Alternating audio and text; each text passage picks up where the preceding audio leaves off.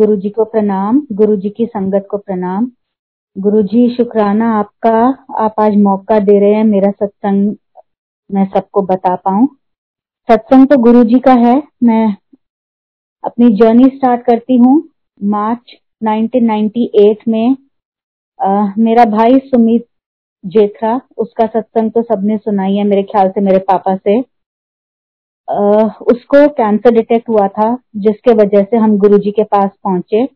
गुरुजी अपनी संगत को अपने पास बुलाते हैं, बहाना उसका जो भी बनाए। तो उसका बहाना बना था कि मेरे भाई को जब कैंसर डिटेक्ट हुआ था तो मार्च 1998 में हम गुरुजी के पास पहुँचे।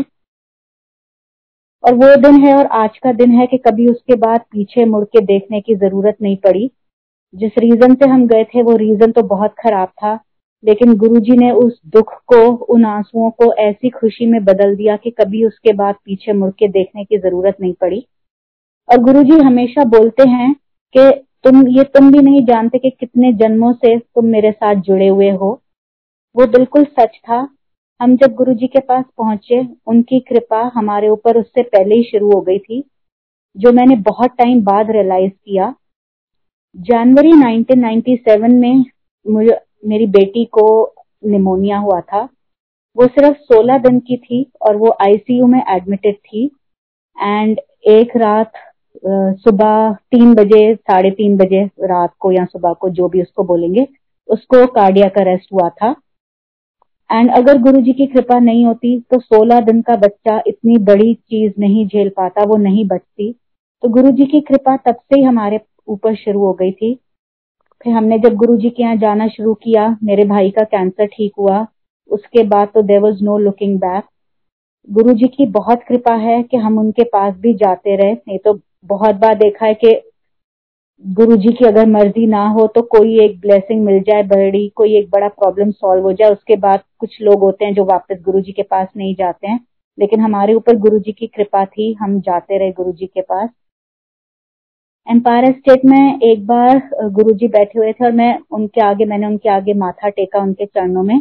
और जब मैं मुड़ के गई तो गुरु जी ने पीछे से बोला, इसनु मुंडा देना है। ये गुरु जी की कृपा, वही जानते हैं। उन्होंने इतनी बड़ी ब्लेसिंग मुझे दी। बिन मांगे, बिना कुछ सोचे, मैंने अपनी तरफ़ से कुछ नहीं सोचा था। तो उन्होंने कहा इसनु मुंडा देना है। और गुरु जी के कहे गए वचन ऐसे हो नहीं सकता कि सच ना हो। उनके इस वचन के दो साल बाद मुझे बेटा हुआ। बेटा जब हुआ, as he was perfectly fine he was healthy Guru ji की दी हुई गुरु जी की ब्लेस की हुई सोल थी।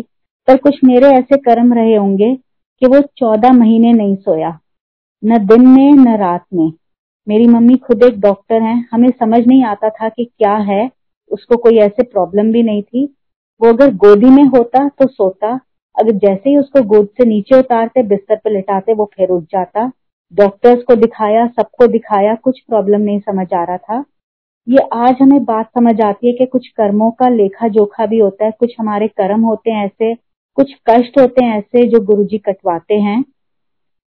चौदह महीने कोई बच्चा ना सोए, लेकिन गुरुजी की कृपा, न उसको कोई हेल्थ प्रॉब्लम हुई, न मुझे कोई हेल्थ प्रॉब्लम हुई।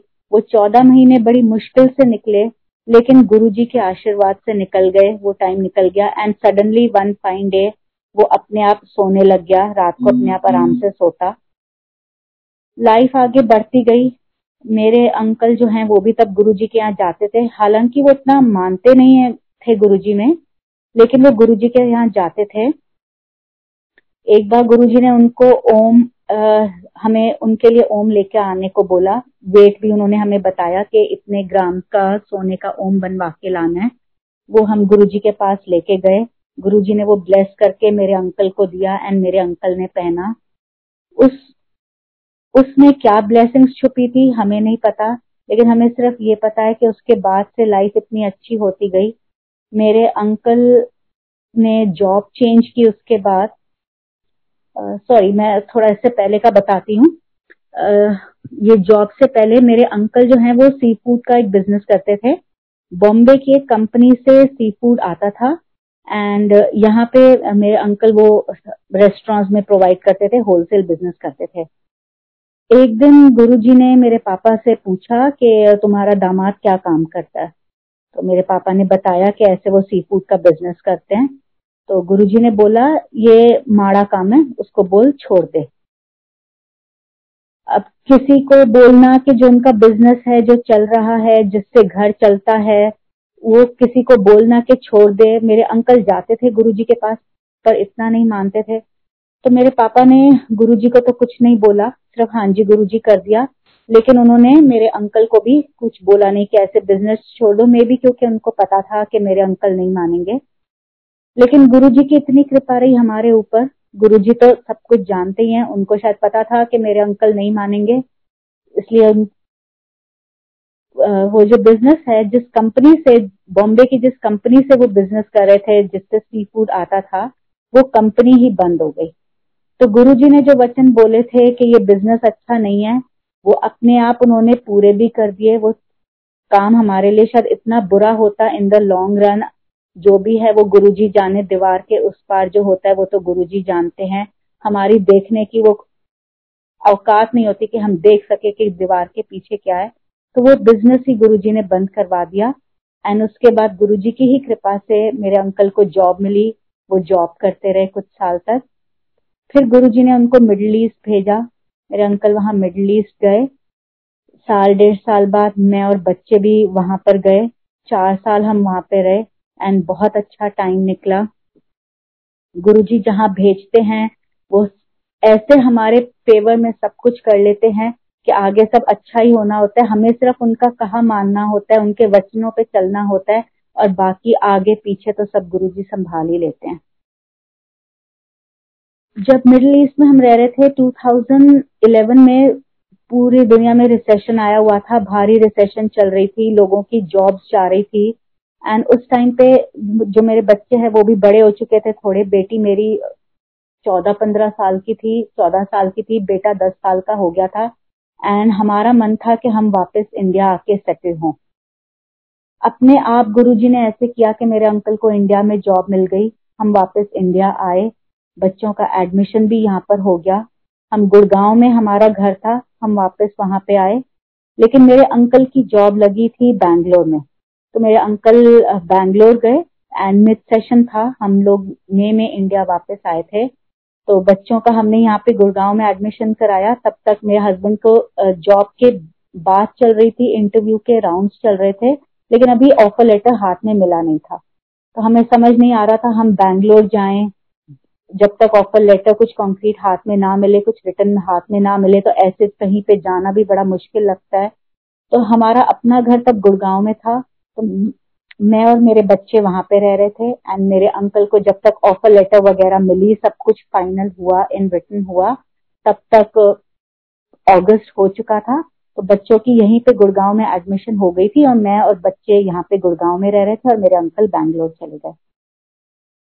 जब वो अकेडमिक ईयर खत्म हुआ अप्रैल में नया सेशन स्टार्ट होता है, तब मैं और बच्चे शिफ्ट हुए, हम बैंगलोर शिफ्ट हुए फिर नए सिरे से हमने वहाँ पर बच्चों का एडमिशन करवाया और वहाँ पर हम शिफ्ट होके गए।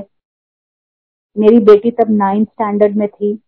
इतने हाई क्लास में बार बार हर साल शिफ्ट होना, बच्चों का एडमिशन घर शिफ्ट करना, सब कुछ करना आसान चीज़ नहीं है, लेकिन गुरुजी की कृपा से सब कुछ आराम से होता गया। जैसे जैसे हमें लगता कि हमें करना है जो काम करना है, चाहे बच्चों की एडमिशन चाहे शिफ्टिंग वो अपने आप काम होते गए। हम सिर्फ़ पर्दे के सामने हम कर रहे थे, लेकिन पर्दे के पीछे जो स्ट्रिंग्स हैं, वो गुरुजी खींच रहे थे और सब कुछ स्मूथली सीमलेसली हो रहा था। हम बैंगलोर शिफ्ट कर गए, डेढ़ साल वहाँ पे रहे। अगेन कुछ ऐसा चक्कर चला, दोबारा कुछ ऐसा, उस टाइम पे भी रिसेशन चल रहा था। एंड ऐसा कुछ हुआ कि दोबारा मेरे अंकल की जॉब चेंज हुई। And he shifted back to Gurgaon तो नाइन्थ टेंथ इलेवेंथ जब मेरी बेटी नाइन्थ में थी टेंथ में थी इलेवेंथ में थी. तीन साल हम कॉन्स्टेंटली मूव करते रहे शिफ्ट करते रहे गुड़गांव फिर बैंगलोर फिर वापस गुड़गांव थोड़ा बहुत मेरी बेटी कंप्लेन भी करती कि उसकी इतनी हायर क्लास है, उसकी स्टडीज़ का नुकसान हो रहा है. हर स्कूल का थोड़ा सा सिलेबस तो अलग होता ही है. उसका इतना सिलेबस मिस हो रहा था. जो प्रेजेंट सिलेबस चल रहा था, वो उससे कोप अप करे कि जो वो चार पाँच महीनों का मिस कर चुकी थी, उससे कोप अप करे। वो ये कंप्लेन करती, लेकिन हम सिर्फ़ गुरु जी का नाम लेके, उनके नाम के भरोसे हम ये सब करते गए। जब वापस हम गुड़गांव शिफ्ट हुए, तीसरी बार जब हमारी शिफ्टिंग हुई मेरी बेटी तब इलेवेंथ में पहुँच चुकी थी एंड उसका, उसने इंजीनियरिंग करने का सोचा था, उसका वो मन था। तो उसने इलेवेंथ में बैंगलोर में साइंस ली थी फिजिक्स केमिस्ट्री मैथ्स पढ़ रही थी वो एंड साथ में उसने इंजीनियरिंग की कोचिंग शुरू की थी। लेकिन सितंबर में मिड सेशन में हमें वापस गुड़गांव शिफ्ट होना पड़ा एंड तब तक वो थोड़ा सा परेशान हो चुकी थी कि इतना वो कोप अप नहीं कर पाएगी। वो अपने स्कूल का मिस सिलेबस देखे, कि इंजीनियरिंग का देखे, वो कोचिंग देखे क्या क्या करे। तो उसने थोड़ा बहुत पता किया उसने कहा कि अब वो इंजीनियरिंग नहीं करना चाहती एंड आर्किटेक्चर करना चाहती है। आर्किटेक्चर करने के लिए पहले एक रूल होता था सीबीएसई का कि physics chemistry maths were compulsory तीनों सब्जेक्ट उसको ज़रूरी थे लेने, लेकिन उसी साल ये रूल चेंज हुआ था, जो मुझे लगता है गुरुजी ने उसके लिए स्पेशली करवाया। Physics chemistry was no longer compulsory सिर्फ़ मैथ्स कंपलसरी था। तो उसने सोचा कि वो फिजिक्स केमिस्ट्री छोड़ देगी मैथ्स करेगी कि उसको एटलीस्ट थोड़ा सा साइंस सब्जेक्ट्स का स्ट्रेस थोड़ा सा कम हो जाए एंड उसने अपनी स्ट्रीम चेंज करने की सोची ह्यूमैनिटीज विद मैथ्स ले थोड़ा सा उसका पढ़ाई का प्रेशर कम हो एंड आर्किटेक्चर करे। मैंने अपने अंकल से बात की, मेरे अंकल ये नहीं चाहते थे कि वो साइंस अपनी स्ट्रीम चेंज करे साइंस छोड़ के ह्यूमैनिटीज कर ले। लेकिन हमारे लिए जब कुछ अच्छा होता है तो गुरुजी अपने आप ऐसे स्ट्रिंग्स खींचते हैं कि एवरीथिंग फॉल्स इनटू प्लेस मेरे अंकल बहुत आराम से मान गए। मैं जब आ, अपनी बेटी के स्कूल गई प्रिंसिपल से बात करने के मुझे उसकी स्ट्रीम चेंज करानी है तो प्रिंसिपल से डायरेक्टली नहीं मिलने। जिस दिन सॉरी मैं थोड़ा सा पीछे जाती हूँ। जिस दिन मेरे अंकल मान गए ये बात कि मेरी बेटी चेंज कर ले स्ट्रीम उसी रात को गुरुजी से हमने पूछा भी नहीं था लेकिन गुरुजी का मैसेज आ गया गुरुजी ने मेरी बेटी की स्ट्रीम चेंज करना ब्लेस कर दिया था, वो हमारा डिसीज़न एंड हमें मैसेज मिल गया कि वो स्ट्रीम चेंज कर सकती है। नेक्स्ट मॉर्निंग मैं अपनी बेटी के स्कूल गई प्रिंसिपल से मिलने, इस बारे में बात करने। तो डायरेक्टली नहीं मिलने देते हैं प्रिंसिपल से, पहले मैं सेक्रेटरी के पास गई प्रिंसिपल की तो उसने जब मुझसे रीजन पूछा, मेरी एप्लीकेशन देखी कि मैं किस रीजन से आई हूँ मिलने तो उसने एप्लीकेशन पढ़ के मुँह बनाया कि इतनी लेट तो पॉसिबल नहीं है स्ट्रीम चेंज करना ये नहीं हो पाएगा। लेकिन आप आए ही हो तो प्रिंसिपल से मिल लो। मुझे न कुछ डर था न कुछ टेंशन था क्योंकि गुरु जी का मैसेज आ चुका था कि उसकी स्ट्रीम चेंज होनी है ये उसके लिए ठीक है। तो मैं बिना किसी टेंशन के मैं प्रिंसिपल से जाके मिली एंड वो बहुत आराम से मान गई। एंड मेरी बेटी की इलेवेंथ uh, में उसने साइंस ली थी ट्वेल्थ में उसकी स्ट्रीम चेंज हुई ह्यूमैनिटीज विद मैथ्स उसका पढ़ाई का प्रेशर थोड़ा सा कम हो गया। फिजिक्स केमिस्ट्री अब नहीं था। एंड उसने साथ में ही आर्किटेक्चर की कोचिंग भी ज्वाइन की। एंड uh, पूरा उसका वो साल खत्म हुआ। ट्वेल्थ खत्म हुआ। एंड बोर्ड हुए। उसने साथ में आर्किटेक्चर के एग्ज़ाम्स दिए। एंड गुरु जी का जो ब्लेस की हुई चीज़ थी वो तो होनी थी। She got admission into architecture and उसने आर्किटेक्चर की पढ़ाई शुरू की। अगेन जब हम उसकी एडमिशन कराने गए आर्किटेक्चर में तो वो अपने खाली टाइम में as a hobby as a pastime वो काफ़ी ड्राइंग्स वगैरह बनाती रहती थी डूडलिंग करती थी, काफ़ी सारे स्केचेस बनाती थी। तो उसके बेसिस पे जब हम उसकी एडमिशन कराने गए तो उस, जिस कॉलेज में उसकी एडमिशन के लिए हम गए हुए थे, वहाँ का जो डीन था he was a very renowned professor from London जब इंटरव्यू हो रहा था मेरी बेटी का तो उसकी नज़र इस फ़ाइल पे पड़ गई जो मेरी बेटी साथ लेके आई थी। एंड उसने उसकी ड्राइंग्स एंड स्केचेस देखी, सब कुछ देखा। एंड वो इतना ज़्यादा इम्प्रेस हुआ उससे कि उसकी ड्राइंग्स वगैरह से कि उसने आके मेरे से बाहर बात की। एंड हम मेरी बेटी का एडमिशन के जो हमने फॉर्म्स भरे थे, वो आर्किटेक्चर के थे। आर्किटेक्चर की दो स्ट्रीम्स होती हैं exterior architecture and interior architecture तो एक्सटीरियर आर्किटेक्चर में होता है बिल्डिंग्स वगैरह डिज़ाइन करना, बाहर का सारा स्ट्रक्चर डिज़ाइन करना एंड इंटीरियर का आर्किटेक्चर का जो काम होता है it is more on the creative side designing side तो वो इसकी ड्राइंग वगैरह देख के इतना इम्प्रेस हो गया कि उसने बाहर आके मेरे से बात की एंड उसने कहा कि आप प्लीज़ इसको एक्सटीरियर आर्किटेक्चर में नहीं, इसको इंटीरियर आर्किटेक्चर में डालिए। क्योंकि ये क्रिएटिविटी इसकी इतनी ज़्यादा अच्छी है she is a best child and I feel इसको उस लाइन में जाना चाहिए जहाँ पे इसकी क्रिएटिविटी और ज़्यादा निखर के आ सके। मैंने उसी टाइम अपने अंकल को फ़ोन किया और उनसे पूछा तो उन्होंने भी बोला, कहते, ठीक है, अगर जैसे अगर वो प्रोफेसर इतना बोल रहा है कि इसको इंटीरियर आर्किटेक्चर लेना चाहिए तो इट्स ओके लेकिन हमने उस फ़ील्ड के उस पर्टिकुलर स्ट्रीम के हमने कोई कॉलेज के फॉर्म्स नहीं भरे थे। तो मैंने यही बात प्रोफेसर को बताई। वो कहता, कोई बात नहीं, आप हमारे कॉलेज का ही कंप्यूटर यूज़ कीजिए, यहाँ पे बैठिए फॉर्म अभी भरिए एंड इसकी एडमिशन आप इंटीरियर आर्किटेक्चर में कराइए ऑन माई गारंटी एंड अगर इसको नहीं पसंद आती है ये स्ट्रीम बाद में तो मैं इसको एक्सटीरियर आर्किटेक्चर में डाल दूँगा, इसकी स्ट्रीम चेंज कर दूँगा. तो जिन्हों, जिनको भी इंडिया के कॉलेज सिस्टम या एजुकेशन सिस्टम का पता है, हाल इतना बुरा है, बच्चों हर साल इतने ज़्यादा बच्चे पास आउट होते हैं एंड नंबर ऑफ़ सीट्स इतनी कम होती हैं किसी स्ट्रीम में एडमिशन होना जिसका फॉर्म ही ना भरा हो कॉलेज वाले कॉलेज का डीन खुद बोल रहा है कि आप हमारे कॉलेज में ही बैठ के फॉर्म भरिए लेकिन इसकी इस पर्टिकुलर स्ट्रीम में एडमिशन कराइए ऑन माय गारंटी ये सब गुरुजी के वजह से हुआ। हमने उसका इंटीरियर आर्किटेक्चर में एडमिशन कराया एंड uh, चार साल का कोर्स होता है। इसमें उसने pass out last year and हर साल जब उसके एग्ज़ाम्स होते, गुरुजी की ब्लेसिंग साफ़ नज़र आती कि गुरुजी की कृपा है, मेहनत तो ऑब्वियसली हमें खुद करनी पड़ती है, लेकिन गुरु जी की अगर कृपा रहे, उनकी ब्लेसिंग रहे तो वो मेहनत तभी साकार होती है अगर उनका हाथ हो सके। तो she pass out last year and उसके बाद अब वो जॉब कर रही है again with Guru ji blessing जब मेरी बेटी 18 साल की हुई थी ये तो उसके मैंने एडमिशन का बताया तो अभी 18 साल हुए उसको तीन या चार दिन हुए थे एंड uh, उसके इनफैक्ट प्री बोर्ड चल रहे थे एंड एक प्री बोर्ड का एग्ज़ाम देके वो मैं उसको स्कूल से वापस ही ला रही थी वो मेरे साथ थी गाड़ी में एंड हमारा एक बहुत बड़ा एक्सीडेंट हुआ। मैं एक ट्रैफ़िक लाइट पे मेरी ग्रीन लाइट थी मैं यू टर्न कर रही थी एंड पीछे से कोई गाड़ी आई जिसने रेड लाइट जंप की एंड आके हमारी गाड़ी को पीछे से टक्कर मारी। एंड इतनी ज़्यादा ज़ोर से टक्कर मारी कि जो आसपास के वहाँ पे लोग थे, वो भी रुक गए सारे। यूजली कभी ऐसा कुछ होता है तो लोग साइड से निकल जाते हैं, किसी की मदद करने के लिए नहीं रुकते हैं। लेकिन वहाँ पे लोग स्पेशली रुक गए और उन्होंने आके हमें बोला कि आप पुलिस को फ़ोन कीजिए। जो दूसरी गाड़ी थी जिसने आके टक्कर मारी, उसको भी काफ़ी नुकसान पहुँचा। एंड लोगों ने आके हमें बोला कि आप पुलिस को अभी हंड्रेड डायल करके पुलिस को कंप्लेन कीजिए एंड हम यहाँ पे रुकते हैं आपके साथ। पुलिस आएगी तो हम उनको बताएँगे कि आप ग्रीन लाइट पे टर्न कर रहे थे एंड जो दूसरी कार थी उसने रेड लाइट पे आके जंप किया। अगेन ये गुरु जी की कृपा से हुआ, नहीं तो कोई आजकल किसी की मदद के लिए रुकता नहीं है।